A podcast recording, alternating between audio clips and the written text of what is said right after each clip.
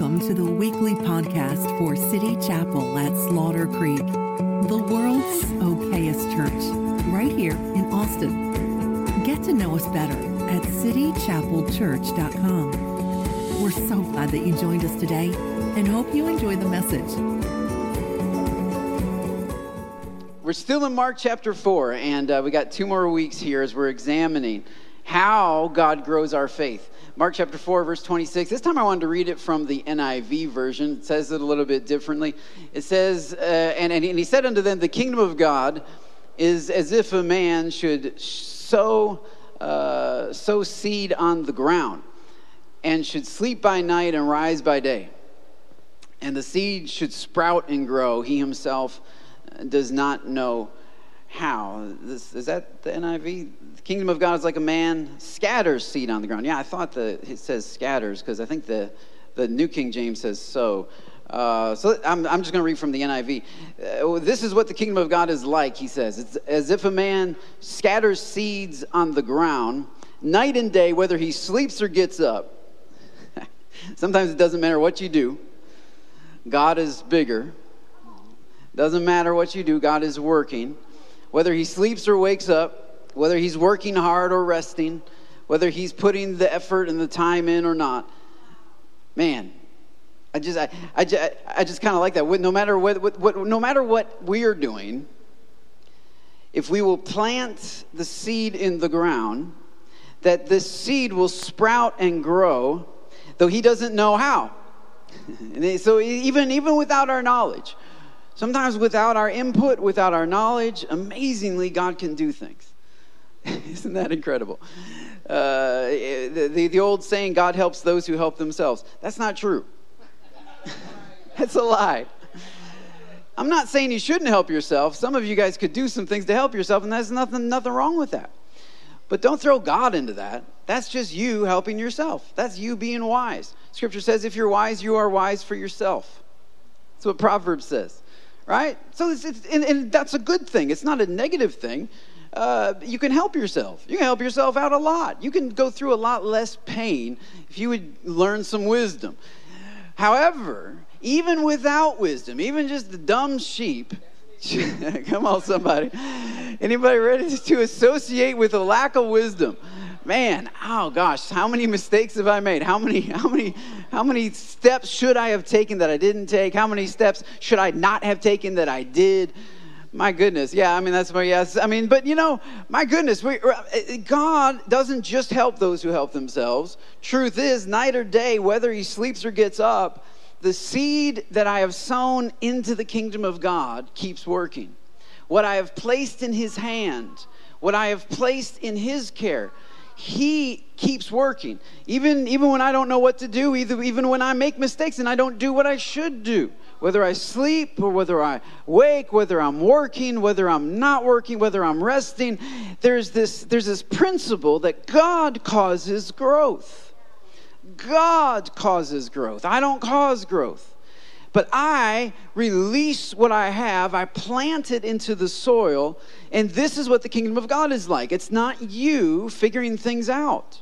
It's not you getting better. It's not you getting bigger. It's God is bigger. It's a realization that what I have committed unto Him, He is faithful to bring that to fruition. He is faithful to bring that thing to pass. And so, whether I whether, whether the man sleeps or wakes up, this is what's happening. It's growing. He doesn't even know how. How does it grow? All by itself. The soil produces grain. And now it starts going through the process of production. First the stalk, then the head, then the full kernel within the head. As soon as the grain is ripe, he puts the sickle in because the harvest has come. And so we've been examining how God grows our faith. We've been examining how God causes growth. And so I want to look today at another principle. We've been looking at organic life principles. Uh, these are true of all living things. Do we have any living things in here today? A few? Okay, cool. So this is true of you that you are growing. This is true. Living things, those are things that God has made. Mechanical things, those are things that humans have made, right? And so so many times we get a mechanical mindset when really we need to we need to have more of a natural mindset. How does God do things? Well, God does things with this is our word for today sustainability. sustainability. God, everything God does, He does with sustainability. All of nature, if you look around nature, nature is by itself sustainable.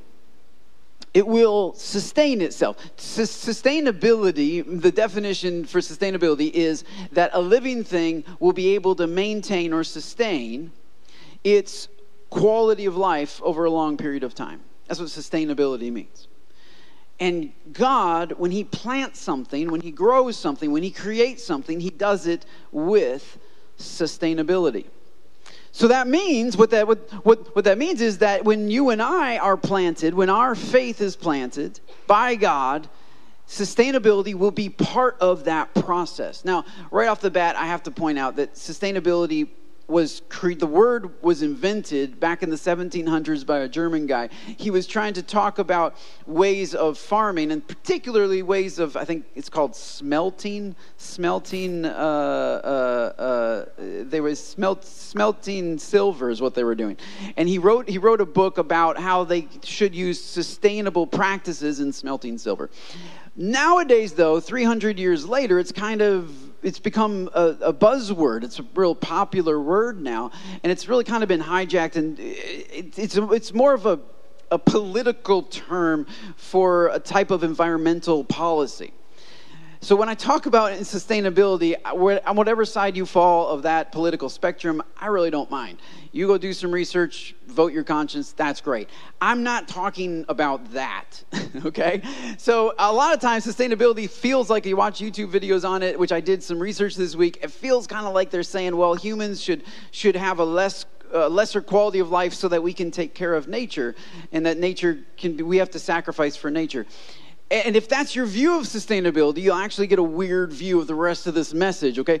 That's not what I'm talking about. Uh, when, when, when God creates things with sustainability, He doesn't mean, look, you have to sacrifice so that somebody else can thrive, right? You have to suffer so that somebody else can do well. That's not God's version of sustainability.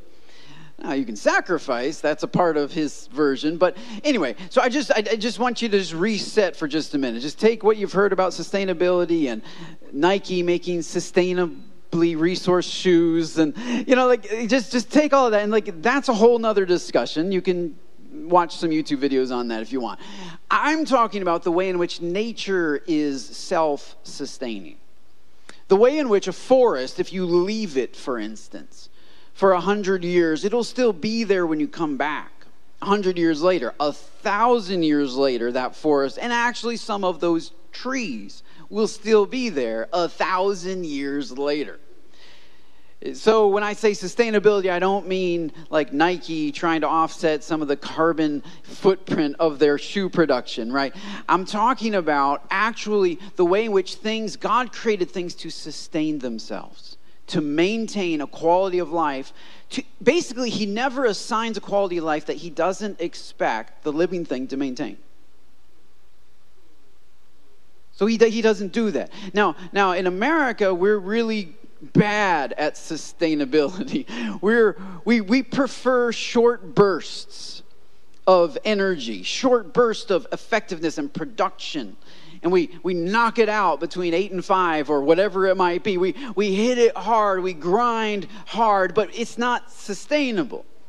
And we don't even plan on it to be sustainable because sustainability is not even in our mindset. And so you'll ask people, How do you plan on keeping this up? And they'll be like, I don't know but I'm just going to ride it as long as I can. And it's like, we, so the idea of sustainability is a natural concept. It's not necessarily a mechanical concept.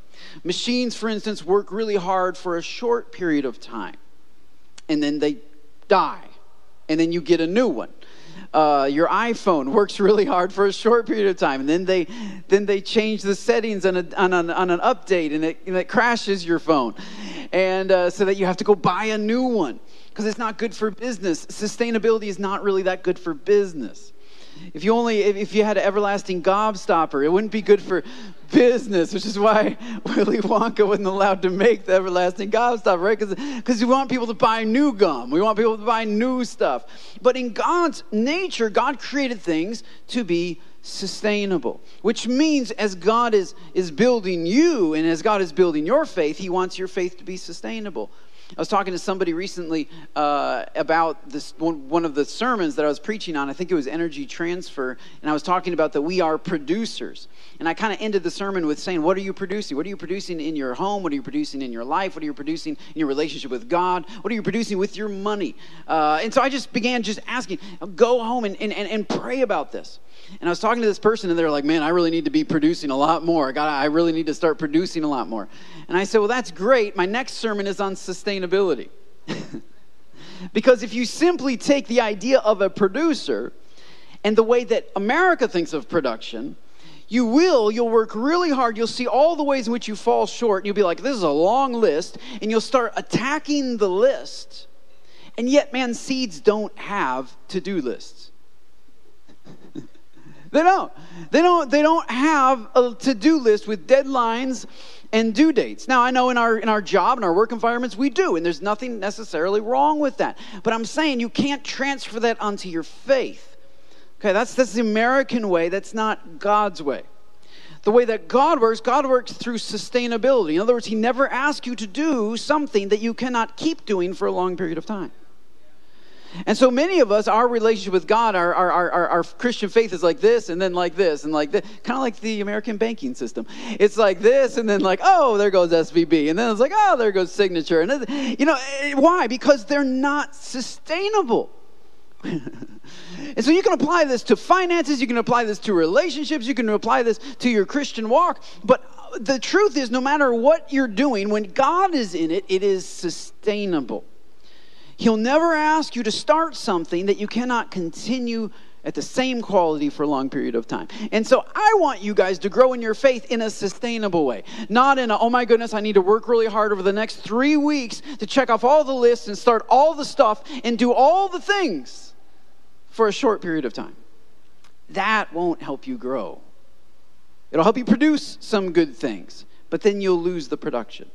It'll help you achieve some good things, but that achievement won't last. And so, what God wants for you is a sustainable walk, a sustainable faith, a faith that you can start right now, that you can start walking forward and you can continue. Basically, instead of short bursts, we're talking long obedience in the same direction. Instead of short bursts of dedication, you're better off having long obedience in the same direction. And, and this is not a lazy way to do things. All right, this is not this is not to say, well, just uh, whatever you feel like doing tomorrow, go ahead and do it. No, like trees aren't lazy. They're working. They're, they're striving, but they're not striving to fulfill a checklist. They're not striving to reach a deadline. They're not striving with an exterior burden of, of list of goals they're striving to, to transfer the energy of what's in front of them, to allow it to work within them, and allow that to produce something from them. They have no, like, like an apple tree doesn't have a set quota of how many apples they need to produce this season. If they produce one, cool. If they produce a hundred, cool. They're just here to produce apples right and the same is true with church there's, there's no there's no like good church size or bad church size so God's not simply looking for churches that are gathering a lot of people. There are smaller churches that are also being obedient to God, that are gathering a few people. Now, if you're not gathering any people, then you should probably shut your doors down and stop being a church because you're literally not producing fruit. But the rate of fruit, this is where we this is where we, we put so much pressure on ourselves. And it's simply it's not it's not sustainable. I was talking to somebody this week who's who's like graduating high school and starting you know starting life and so they have a list of things they should do right get a job get a car uh, and, and, and, and, and the truth is american culture will be happy to give you that list you don't even have to think. So in many ways it's actually easier to stay on the, the wheel to push and to work and to have these short bursts because, because everybody else is doing it. Every movie that you watch, every sitcom that you watch, every game show, they're all talking about the same thing, right? So if you're, I don't know, if you're if you're an 18 year old female, just graduated high school, okay, this is what you need to do. You need to you need to get a job, you need to get a car so you can get back and forth to that job, you need to go to college so that you can get a better job. All right, those are the three things. Then you probably need to get a boyfriend. So those are the four things. So, it, but there, it doesn't matter what kind of boyfriend or what kind of job or what kind of car. None of that matters. You just have to get those things. You get those things, then you're on track. Okay, cool. Then all of a sudden you get those things, and then after a while you figure out that the boy you got wasn't so great. So you need to get a better one. So you go shopping for a better one. It, your car breaks down because that wasn't so great. But by now you have more money from your job. You can get a better one. But then you got to go to school to get a better job so that you can get a better car and upgrade your life. And constantly you're you're just you you wind up. You're 40 years old and you're sitting back, what have I, what have I done? Where am I going? Well, you're same in the same boat with everybody else. We're all just going down this track, and we don't have to think about it. We don't have to. We don't have to work at it. We just. We just. We just chug along. And yet, God has a, a different way of doing things. God, there's a there's a there's a lack of management that is actually more productive than the over management. For instance, a tree doesn't have this set path. He doesn't, he's not looking around at other trees trying to figure out what he should do. He's, he's receiving from what is above him, the power above him. He's receiving from God. I'm calling it a he. That's not right, but whatever. It is receiving, from, get those pronouns right. It's receiving from God and it's converting carbons, photosynthesizing and creating, and it's, and it's growing where it is with what it has and it's and it's simply this long obedience thing. And what's amazing is when when when because it's actually kind of harder when you're 18 and people say well what are you going to do with your life? And you say i don't know. Because that's not acceptable. Oh you're not married yet? You're 27 you're not married yet? Why? Because that's not on the track. But but when you're actually following god's will for your life you're you're not as motivated by a particular track and particular timelines and due dates and deadlines. You're actually motivated by what is being downloaded to you and what is happening inside of you, and then what God is producing through you. And so it's a completely different way of looking at it. It requires far less management, management, and more God It requires more of God's voice over your life, which honestly a lot of people find to be far too difficult. They'd rather the job with the cash, with the boyfriend, and just simply go on that track because this over here is too, you know, up in the air. But man, it's far more sustainable. Because then when you are 40 and you're looking around and you say, What am I doing with my life? You can say, Wait, this is what God is downloading to me, this is what He's doing in me, and this is what He's doing through me. And I don't have to answer your expectations of me. I don't have to follow the track that everybody else is following in my culture. I'm downloading from somewhere else. And it's far more sustainable. Because while they, they're freaking out because they haven't met this deadline and this timeline and they're not married yet or they don't have kids yet or they don't have the, the house with the picket fence yet or whatever it is, the timeline that they're supposed to be on, well, they're freaking out about that. I'm over here just, just growing. I'm over here just being fruitful. I'm over here sustainable. And so, sustainability in our Christian life is something God wants to do. And so, I want to give you just four keys, and I don't think we have it on the screen, but four keys to the Christian's sustainability. The first one is daily Bible reading. Daily Bible reading is a key to your to the sustainability of your walk with Christ. If you don't have a practice, a rhythm of reading the Bible on your own, then this faith of yours is not going to be very sustainable. It's going to be short bursts of good sermons because I don't preach a good sermon every week. So it's like every few weeks you got a good one, right? Right, Ward? Every few weeks you got a good one. And it's like you can get something out of that, but then you're like a few weeks on your own. So, man, you need a daily, a daily dose a good yeah a daily bread you need you you, you need that so that, that that's that's number one number two is daily prayer time. So, a, a, a, rhythm of spending time with God in prayer. I don't care if you're in the car commuting on your way to work, if you're in an actual closet in your house, it doesn't matter, but literal time alone with God. Late at night, after everybody goes to sleep, on the couch, whatever it is, you need to have a daily time of connecting and communing with God. This is going to make your Christian life sustainable. People who don't have daily prayer time and daily Bible reading, their, their, their Christian life, their Christian experience is a little bit is a little bit like the banking system. It's just short bursts of high dedication, and then there's no sustainability. So these are two elements. The third element is Christian community. And we have care groups at City Chapel for Christian community. And if you're not in a care group, please, please, please get into a care group. Why? Because it's part of the sustainability of your faith. It, it, it, that people, other people who are walking through this life, going through issues and temptations and things like, just like you, that you need to be around them and you need to be fellowshipping with them and you need to be connecting with them.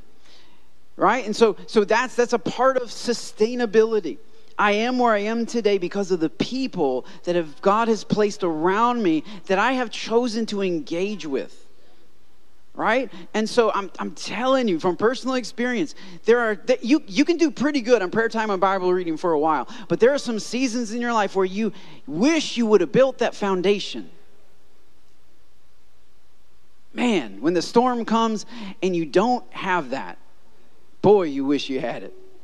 Now it's fine right now. Everything's cool. Everything's good. But when you need it it's too late to go build it so I'm encouraging you right now while you feel good, right now while you feel decent, right now where it's like things are kind of okay. Cool, wheels haven't fallen off yet. Build some Christian community into your life. It'll, it will, it will help you.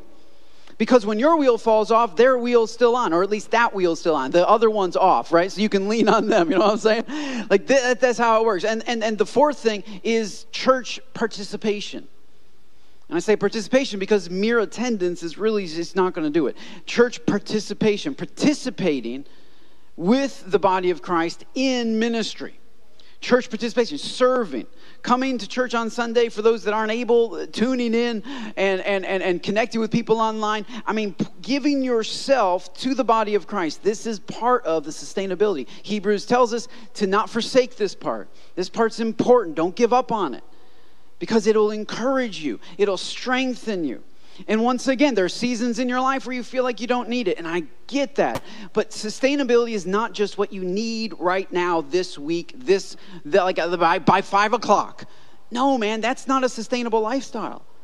If you if you this is this is, I, I I told somebody this recently. I said, look, when the words hurry and anxious now, tomorrow, immediately, pressure, when those words come up in a conversation, the person I'm talking to, they may have heard from God, but I'm telling you, the devil's not far away. Because those words are not sustainable. Those words do not produce a sustainable lifestyle. You don't run into a forest and find things that have to, it's got to happen right now. It's got to happen right now. You're not going to find that. Right? Even the squirrels are more prepared than that, right? They're running around getting all their stuff. They got a stack somewhere, okay? It's not they don't they don't have a quota by the end of the day. They have to have so many acorns or they their family starves. Squirrels aren't even living week to week. What are you doing? they got more peace than you do. So, so, so, so get in get into the flow of what God is doing. Give up the American way of thinking and living and step into the kingdom of God because that is where there is sustainability. Your marriage can be sustainable. Your relationship with your kids can be sustainable. Your, your walk with God can be sustainable. So, these four things, I just want to look at these four things uh, just quickly. And um, let's see. Okay, well, I'm, I'm running out of time. So, I, I'm, I'm, I'm going to skip a little bit. I'll look at these four things in relationship to how God's kingdom is. Because a lot of times, uh, uh, the past four weeks or five weeks, I've been spending a lot of time on applying the, the principle to your personal life. But now I want to show you how the principle works, not just in your personal life, but also just in the kingdom of God. Because all four of those things, they are part of, they are physical manifestations of the kingdom of God. Like, they, for instance, church participation. The church, the people of God, when God's people come together, like, I know that technically we're still in Travis County But actually, this is really an embassy of heaven. So, so, so we, we don't operate like Travis County operates. We don't value what Travis County values. We don't teach what Travis County teaches. We don't believe what Travis County believes. In fact, we believe some things that Travis County thinks is kind of silly. So we like this is an entirely different kingdom that you walked into. It's no longer the United States of America. This is now the kingdom of God. This is the rule of God. This is this is a precursor to heaven. This is an embassy of a whole nother place. And so that's why it's so important that you do not forsake church attendance and participation because if, if, you, if, you, if you haven't been here in a while, you might get twisted by the thinking of the kingdom out there the kingdom of America or the kingdom of the UN or the kingdom of whatever country you might be from, from Mexico or the kingdom of, of this world. There is a kingdom of this world and then there is the kingdom of heaven.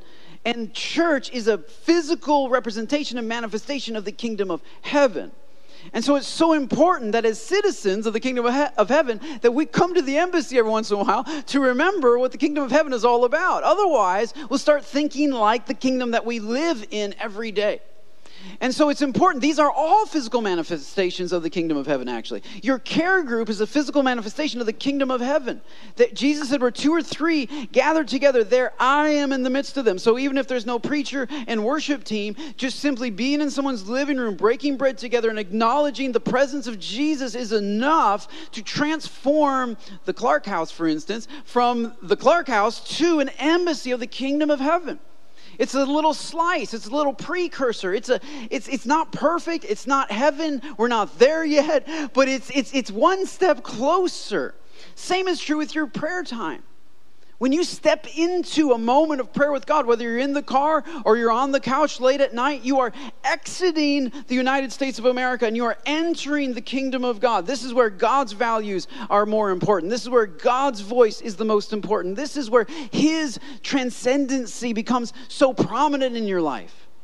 And the same thing is true when you open up the Word of God and you begin to read it. You exit the kingdom of the United States of America and you enter into the kingdom of God. You say, well, I, I don't really understand it when I read it. That's why, because you're so inundated with this kingdom out here, and this kingdom out here is upside down. Everything is reversed and flipped and inverted. But this kingdom helps us see the way things really are, helps us see ourselves and others through the lens of the kingdom of God. And so it's so important that you step into the kingdom of God. And Jesus said the kingdom of God is sustainable it is sustainable. So, all of these things are sustainable. God's kingdom is always sustainable, it is persistent, it is uh, undestroyable, to make up another word. It is continuing to survive. Right? It's moving forward. You say, well, actually, Pastor Harry, church, average church attendance in America is down by X amount of percent over the last five years. And that's true. It's true. There are a lot of people that were pretending to be in the kingdom that decided to stop pretending. And I say, that's, that's great. That's lovely. The Apostle Paul said, if they were of us, they would not have gone out from us. But because they went out from us, we know that they weren't of us. Because if they were of us, they would have stayed with us. So, so, but, but, but the king, don't you like, like treat dead limbs fall in a forest? It doesn't mean it's not sustainable.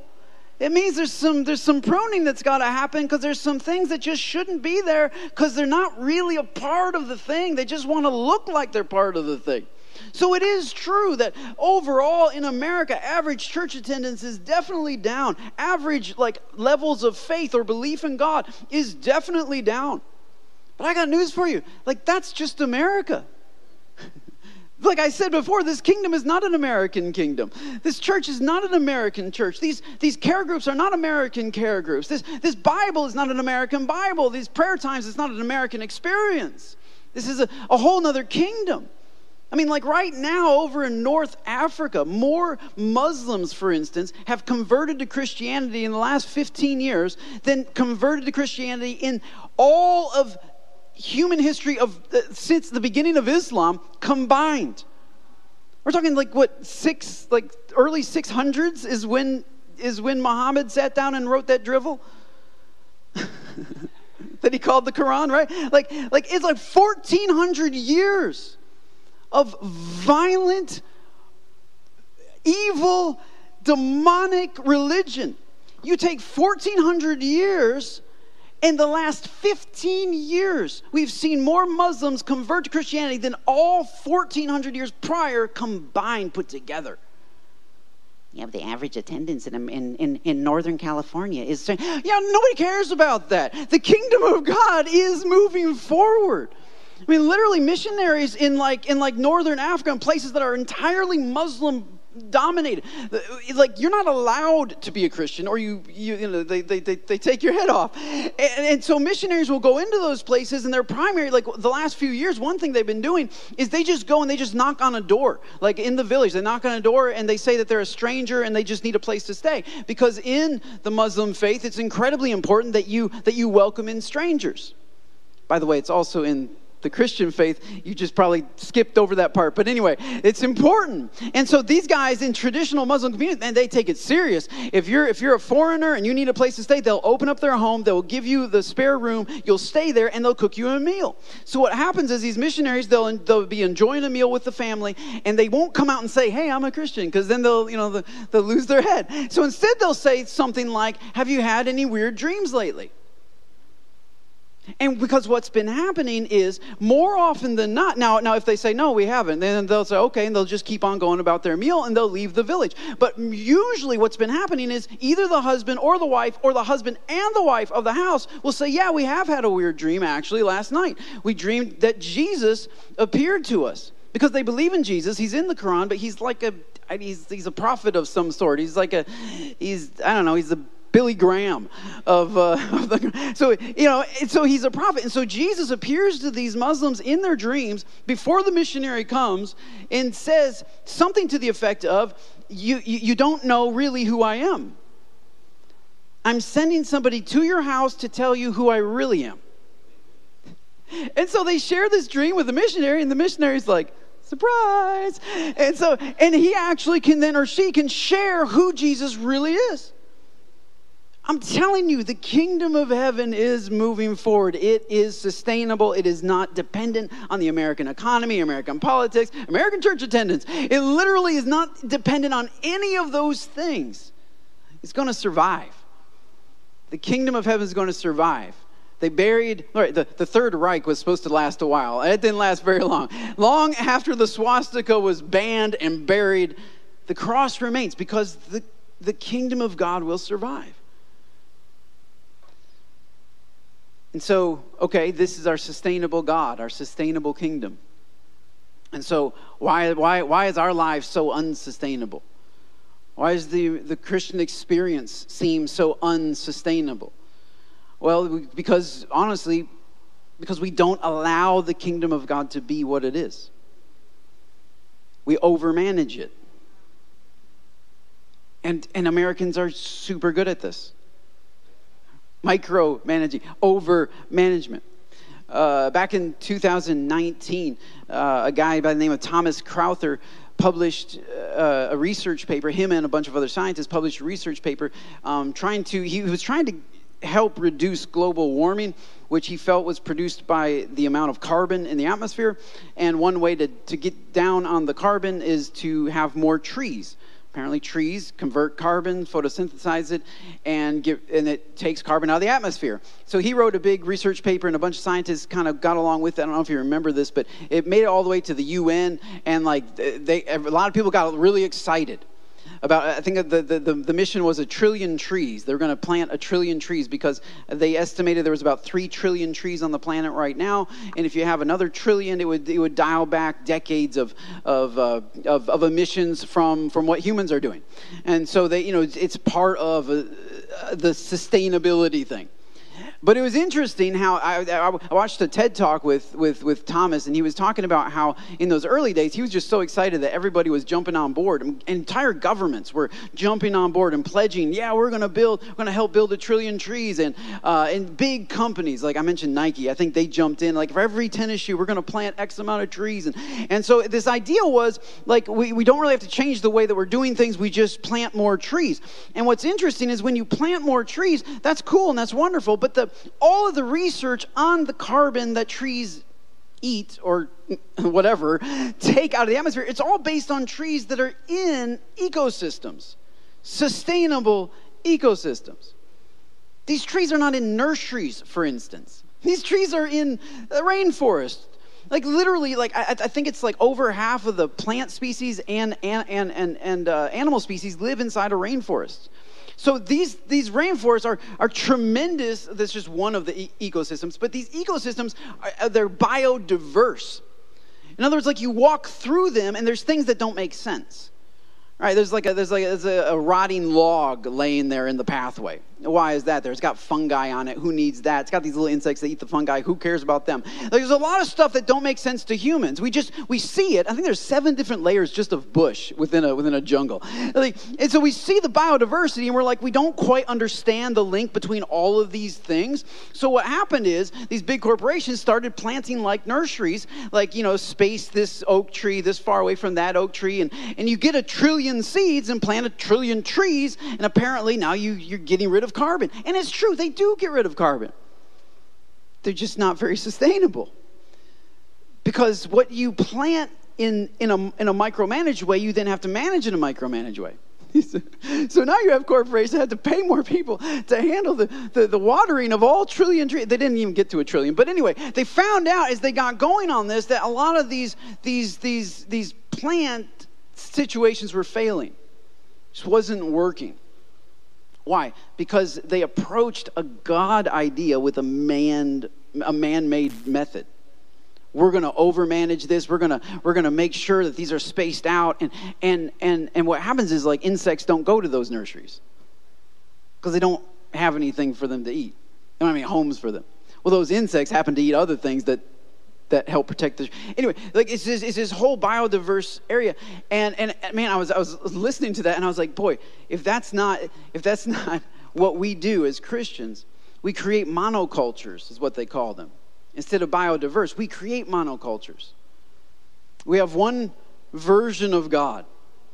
We like that version. For instance so so with regard to bible reading we don't actually read Genesis 1 verse 1 and then Genesis 1 verse 2 and then Genesis 1 verse 3. We don't do that.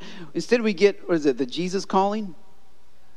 Right? And it's like it's, it's, it's, like a little book and it's got like a little half of a scripture at the top and then a paragraph of this person's like thoughts which are not even biblical but they're sometimes they are but sometimes they're kind of weird. And so and so we, we, we, read, we read that and we feel like, oh, I've, I've read my Bible today.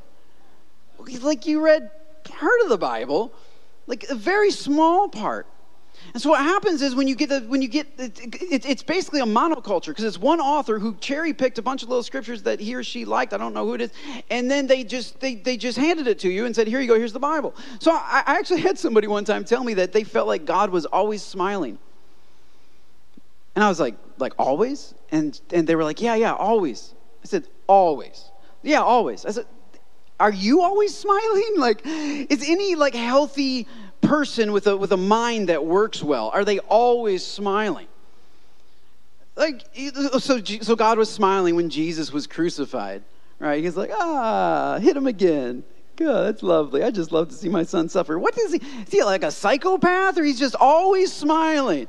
He's standing in front of the tomb of Lazarus and smiling while he's crying. How does that work? So I mean, it's just but when you have but when you have a monoculture of the character of God in scripture reading, you get this idea that God's always smiling. You pass over all the passages where he's angry. You pass over the passages where he's killing people. You pass over the passages where he sometimes lets people do things that they probably shouldn't do and then they reap the consequences of that. You you, you like you you you lose the picture of God. So anyway, so it, it, reminded me of when, when Madden and Michael were kind of little, they watched Wild Kratts. Don't you guys ever see Wild Kratts?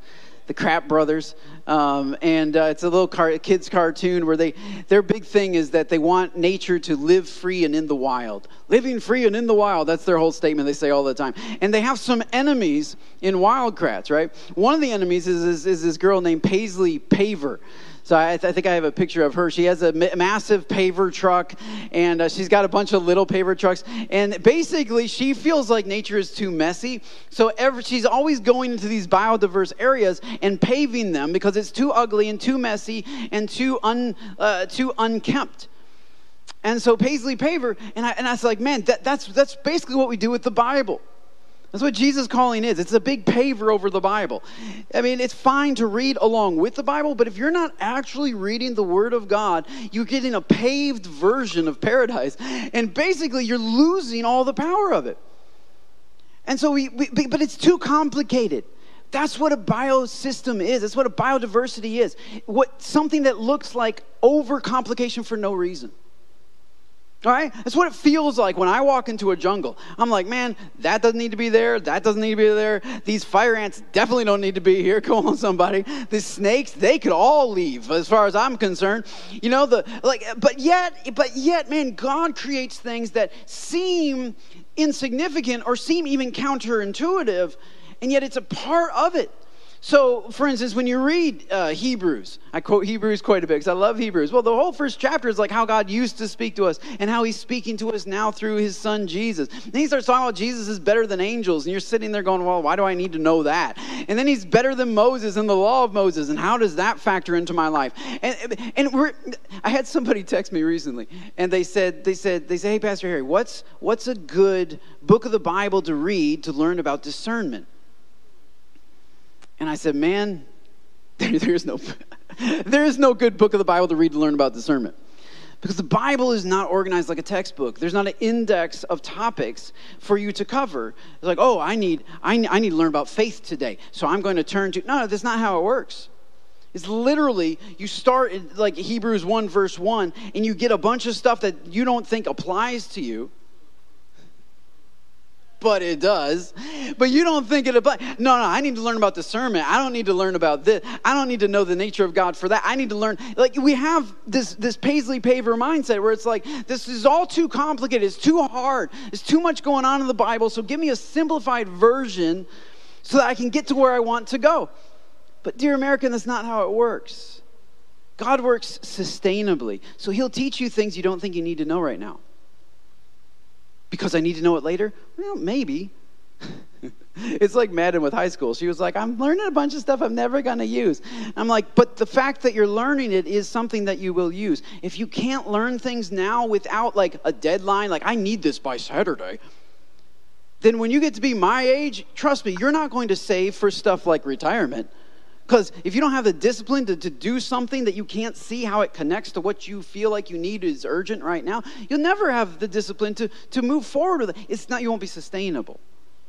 You'll be, you'll be up and down and up and down. But the power of, of high school is to learn stuff that, yeah, okay, you, maybe you're not going to need that. But it stretches your brain, it, it, it, it enlarges your thinking, and it teaches you discipline to move forward even when you can't see how one step connects to another. And that's what God does. That's why he's right. Genesis 1, verse 1 is important. Verse 2 is important. 3 is important. 4, the whole thing. And so you read through it, and at some point you realize wait a minute. Wait, I'm, I, I, am, I am seeing things from a different perspective now. Which is why when people ask me Bible questions, I don't usually answer the question. I start back in Genesis and work my way that way. Because if you really want to understand God, you have to understand who He is, where He came from, what He's doing here. And so that's true with Bible reading, it's true with prayer. Prayer is a jungle. it's a jungle. It's but, but we often pave it, make it simple. I, I got this request, Lord. Okay, I need this today. I'll talk to you tomorrow. Right? We pave right to the point. And we miss the power of prayer. Prayer is a, a jungle that you wander around in and you trip over things that you think are unnecessary. You trip over times of, of worship well, that's not going to help me get what I need. I need this right here. Uh, no, no, no, no, no, no. Trust me, you need that. you trip over times of Thanksgiving. Yeah, yeah, you definitely need that. You'll have some patience blossoming over there, and you'll have some some some fruit of the spirit growing over there, and it's all a part of the prayer experience. And so that's why prayer can't just simply be a laundry list of requests. God, I need this, I need that, I need that. No, he already knows what you need. So obviously, he doesn't need you to inform him. He wants you to come into the jungle of His presence and hang out there. It's interesting, they have audio recordings of jungles. And it's super noisy and loud and, and a cacophony. That's a $5 word. A cacophony of, bugs and slithers and wind trees and branches and all rivers and all kinds of and then then they have audio recordings of these these nurseries that they made and it's just it's nothing there's nothing living there because when god causes things to grow they live they they produce all kinds of elements that's why prayer can't just be i need this and i need that it has to be a step into the jungle where you sit with God and you see all of His beauty and all of His wonders and things that you hadn't noticed about Him before. And you learn those things. And care group is a jungle. we often want to pave it like, I need a friend now. And I go in there, and the first person I talk to, she didn't really act very nice to me. Ah, care groups don't work. And we walk out. It's too messy, too many weird people, too many too many, too many white people, too many brown people, too many old people, too many young people. It's like chaotic. It's crazy. There's guys and girls. There's millennials, and it's like we get all this stuff. And it's like I, I want something neat and tidy. Can I just get you know 15 millennial females between the ages of this and that and the other, all in the same stage of life, and I'll get this monoculture? I'm talking about for this lady right here. I'm not talking about for me, but anyway. But we all like we want a monoculture, something that looks like us, feels like us, sounds like us, believes like us, and then I'll slot in. But man, no, the best care groups are the are the biodiverse, all kinds of life, all kinds of living people. Folks of different walks of life. People who are making six figures and people who are making figures. And, and, and they're, they're just, just trying to figure how to make something. But but you get it's like, well, I got I, I, I this is too messy. I have to pave that. I need to get right to a good lifelong bosom buddy friend. Yeah. Marriages are a jungle. and if you think you go right to just absolute bliss and happily ever after, that's not how that works. We're talking years of stumbling over conversations that seem pointless. why, why is that there? And why does she say that? And why does she do that? And why does she think like that? None of this makes sense. Look at this jungle. Can, can, can, us guys, man, we just want to pave it. Can we just get to the point? Could you just tell me the point of the conversation? What do I need to do, fix, say, apologize for? Like, just let me know. I'm going to pave it. Jonathan, Jonathan feels me. He's, he's got me. He's with me. Get that Paisley paver out. We're going to pave this thing. This is too crazy. This emotions growing over places. I don't know why the emotion's growing there. She doesn't even know why the emotion's growing there. It's just growing.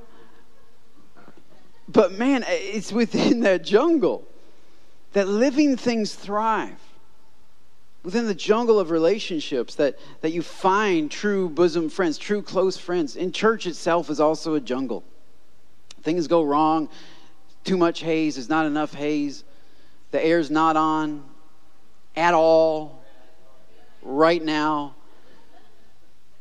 And it's hot in here and you know, and and and and it, we we change up the songs, or we sing songs, or uh, we sing old songs, or we sing Maverick songs, or we don't sing Maverick songs, or we sing Hillsong, or we don't sing Hillsong, or we sing Bethel, or we don't sing Bethel, we, and it's like, yeah, okay, it's kind of kind of kind of messy, kind of, you know, crazy, weird things growing in different places, weird people. Jonathan's different. Got some, got some weird, got some different, and, and, and yet it is in those places that, that life happens, that growth happens. Because when you when, when you're in a biodiverse environment, it's that's that's that's where the life is. What happens with Paisley is she paves stuff and then stuff dies. She doesn't mean to kill it, she's just trying to organize it. She means well. She's just trying to flatten it. She's just trying to get an easier walkway. like I think it's in this episode. She's like, "The sun's too bright. I can't see." I'm like, I can associate with that. That's something I don't like about Texas. It's too bright. I can't see. Like, can we just like get something to cover that up? Figure that out, right? We want to micromanage it. The other, the other great enemy of sustainability is uh, Donita. Donita Donata. And Donita, she goes into nature not to clean it up, but really because she really likes she likes nature. She likes how it looks. So like she'll see a bird or something like I don't know what those things are, but she saw those things. That was one of the episodes. Like she'll she'll see something she really likes and she'll be like I want to wear something like that. right? Like she like like she loves the look of nature. So she so she so she views it, and then she has her lackey. Uh, what's the guy? I forget that. Anyway, like she has him do all the work, and uh, he's kind of like a big dumb guy, and so he kind of does all the work. And she tries to capture animals to get the look that she wants. Man, and, and this is another great enemy of sustainability the desire for a product without the process. To see, to see something and to say, that's what we need right there. That's what I need. Right? And so I'm going to go get that, take it out of its natural environment, add it to my life. Right? And so so we, we do this with, with, with bible reading. Right? We, we, we start we like i need i need peace today lord. Just give me peace. I need peace. And we start reading about like sin and stuff and how god's angry with sin. And we're like that's not i, I needed peace. No man if you would forgive those that have sinned against you you would get peace like this, this is where the, the, the, biodiversity here is so important and the process is so important. And this is why scripture teaches us the process, how to get to the fruit of the Spirit. You want fruit, you want peace, wonderful. This is a path. Start Genesis 1, work your way forward prayer time. It's like we often are all right lord i need i need i need i need direction. I need to know should i take that job or this job? And i'll go into my prayer closet or the room or i'm driving in the car whatever and i'm asking god lord i need direction. Just give me direction. And he starts speaking to us about something completely different. And we're like oh yeah that's lovely. But i need to know this job or that job Right, it's like the it's like the um, the magic eight ball. Like shake it, you know. Like, all right, Lord, I need I need to know. I mean, that's that's basically witchcraft. To go to God in prayer and be like, I want that product. I don't want the process, so I'm going to steal that product and just just just put it into my circumstance. But like those animals didn't live in her lab. Like that's not where that's not where they grew. That's not how they got all the amazing abilities that they got. And she has no respect for the process. She has no honor for the process. She just immediately wants it now. And the same is true with care groups, right? We step into a care group and we're like, well, okay, now, now I'll feel whatever I was looking to feel. Eh, that might take some time. Might have to have some arguments first with some of the members of in the care group. Literally might have to forgive somebody and work through something to actually have a lifelong friend. Maybe, maybe, maybe that's part of it. We can't, can't just Donita Donata it. Are you get nada? You get nada. Danita de don't. She, she, she, she grabs stuff. She wants to put it in her, like she owns a shop or something that she makes clothes and she wants to sell it. Wants to profit off of it real quick. The same thing with church, man. We, you can't step into it like you have to respect the process. You have to actually fall in love with the process. Jesus said, Those who hunger and thirst for righteousness will be filled. So the question is not, do you have righteousness? The question is, are you hungry for righteousness? Because oftentimes we're not hungry for it, but we know we should have it. And so we go, all right, how can I add disciplines to my life to get it? How can I go purchase that, grab it, and put it on my shelf, put it on my mantle, and have it. Look at me, I have it. Well, it's not going to be sustainable. You'll have it for a few minutes. But really, truly, you need to figure out why you're not hungry. What's blocking the hunger?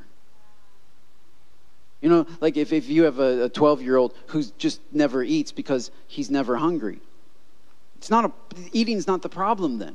You need to go to the doctor and figure out why he's not hungry, right? Because hunger is a natural thing. Jesus said, Those who hunger and thirst after righteousness, they're the ones who get it. They're the ones who are filled with it. And so, if you're not hungry for righteousness, that's where you start. That's your prayer request. When, and, and, and that's what you're reading in Scripture. You open up Scripture, Father, make me hungry. You come into your prayer time and say, God, I don't even want to pray. But Lord, help me want to pray. Make me hungry. Like that's, that's just your prayer. It's not, Lord, make me righteous. No, it's make me hungry for righteousness. Because there's this hunger inside. And if that would just be there, I would get righteousness. Would, I would just get it. Those that hunger for it, get it. those that desire for it, get it. So, Lord, make me hungry. And I, I don't know, sometimes you don't feel like coming to church. sometimes I don't feel like coming to church, right? And it's like, okay, on those days, Lord, make me hungry. For your presence, make me hungry. Because sometimes we'll be like, well, I'm just going to do it anyway, by golly. And it's like you just you just do it. you just do it. Well, you lose the rewards of it. You miss out. Say, God, okay, I'm going to do it, but Lord, make me hungry. Same is true in our marriages. It's like, it's like, okay, fine, there's this list of things she wants me to do. Lovely. I'll try. but Lord, Lord, make me desiring for her. And not just for her, but for her, for her benefit, for her blessing, for her growth. Make me desiring because until I want it, I'm just doing it. And that's not sustainable. Sustainable is what I would desire because that's what I'll return to. That's what I'll slip into when things get hectic. That's what I'll shift back to. That's my fallback, my desire. So God changed my desire. If you don't desire Him, ask Him to change. If you don't desire what is right, ask Him to change your desire. So that we're not Donita or Paisley. Donata. Father, in Jesus' name, Lord, we pray that you would change, change us, change our desires, change our hearts. Lord, make us sustainable. Help us, your kingdom is sustainable. And yet we mess it up when we try to pave it and when we try to steal the product from it. Instead, Lord, let us, let us enjoy the complexity of it, even the parts that don't make sense to us, because your kingdom grows whether we know how it did it or not. So let us enjoy the complexity of your word. Let us enjoy the complexity of prayer. Let us enjoy the complexity of care groups, the complexity of City Chapel. Not be inconvenienced by it, but let us enjoy, let us value the complexity of it. That you're pulling all kinds of things together. You're doing all kinds of things and we we see it. We don't even know how it all all things work together. We don't know how they all work together but we believe your word says they all work together. So lord may we may we not rush to pave things and flatten things and organize things so much that we lose the life out of them let us enjoy the complexity let us pursue the complexity this is why we can literally read your word every day and get something new out of it every single day. Or let us not pave it down to, well, believe in Jesus. That's all you need. Well, that's part of it. If that were the case, it wouldn't be 66 books, it would be a pamphlet, a two page pamphlet. Jesus was born, he died, he rose again. There you go. That's part of it, but you don't even under, you can't appreciate that pamphlet until you step into the jungle of the Word of God and walk around the complexity of all that He has done and all that He is doing and all that He plans to do. And so we step into the complexity of your Word. May we step into the complexity of prayer. Supplications, yeah, that's part of it. Asking for things, sure. But may we, may we also include intercession. May we also include worship. May we also include thanksgiving. May we also include the various components of what it means to sit with you in your presence, whether we're in the car, whether we're on the couch. Or may we embrace the complexity of our care groups and our various kinds of people. And actually, thank you that we're not all the same. And thank you that we can learn from each other. And thank you that we can motivate and spur one another on. When I'm not motivated, somebody else is. When somebody's not motivated, I am. We see stuff that others don't see, and that's a good thing. Or may we embrace the complexity, not pay the. And Lord, may we just embrace the process. Not be like Donita, grabbing something, but may we embrace the process of, of reading our Bible. It takes a long time to even get through the whole thing. and that's okay. This is a process. Even to understand it I've read through so many times and I still don't get half of it. It's a process. But Lord, may we embrace that process. We're not trying to be scholars tomorrow. May we embrace the process of just being a child and being like, Father, what does this mean? What in the world? Why? Why are you telling me about this today? Why today? I needed peace. Why are you talking to me about this? Or may we embrace that process. May we embrace the process of prayer. We're not good at it. Nobody's good at prayer. There are no professional prayers. It's not a gift. It's not a fruit of the Spirit. It's not even a gift of the Spirit. It's a language, it's, it's a jungle of the presence of God. May we embrace the process whatever level we're at, whatever words we know and however we feel. Or may we embrace the process. May we embrace the process of care groups. We can't attend every night. Okay, oh well. I can attend every other night. I can attend once a month. Uh, this, it's a process. It's not a product. You don't just jump to this perfect product. Maybe embrace the process and, and, and, and honor the process, value the process. Maybe embrace the process of this church. City Chapel is growing. We're not there yet, but we want more of you. We want to love people better. We want to display you more accurately. We want you to be even more glorified. We want more people to be baptized in water and in fire and in the Holy Spirit. We want, we want, uh, uh, yeah, we want to, to go into all the world. We want to reach further. We have a, dreams and things we want to do more. But Lord, may we embrace the process of where we're at right now. This is what this is where we've been planted right now. This is who we have right now. This is what we can do right now. This is where we can go right now. And we value that and say, no, there's value in where we are right now. It's, it's awesome. it's awesome to be here, right here, right now. It's a privilege.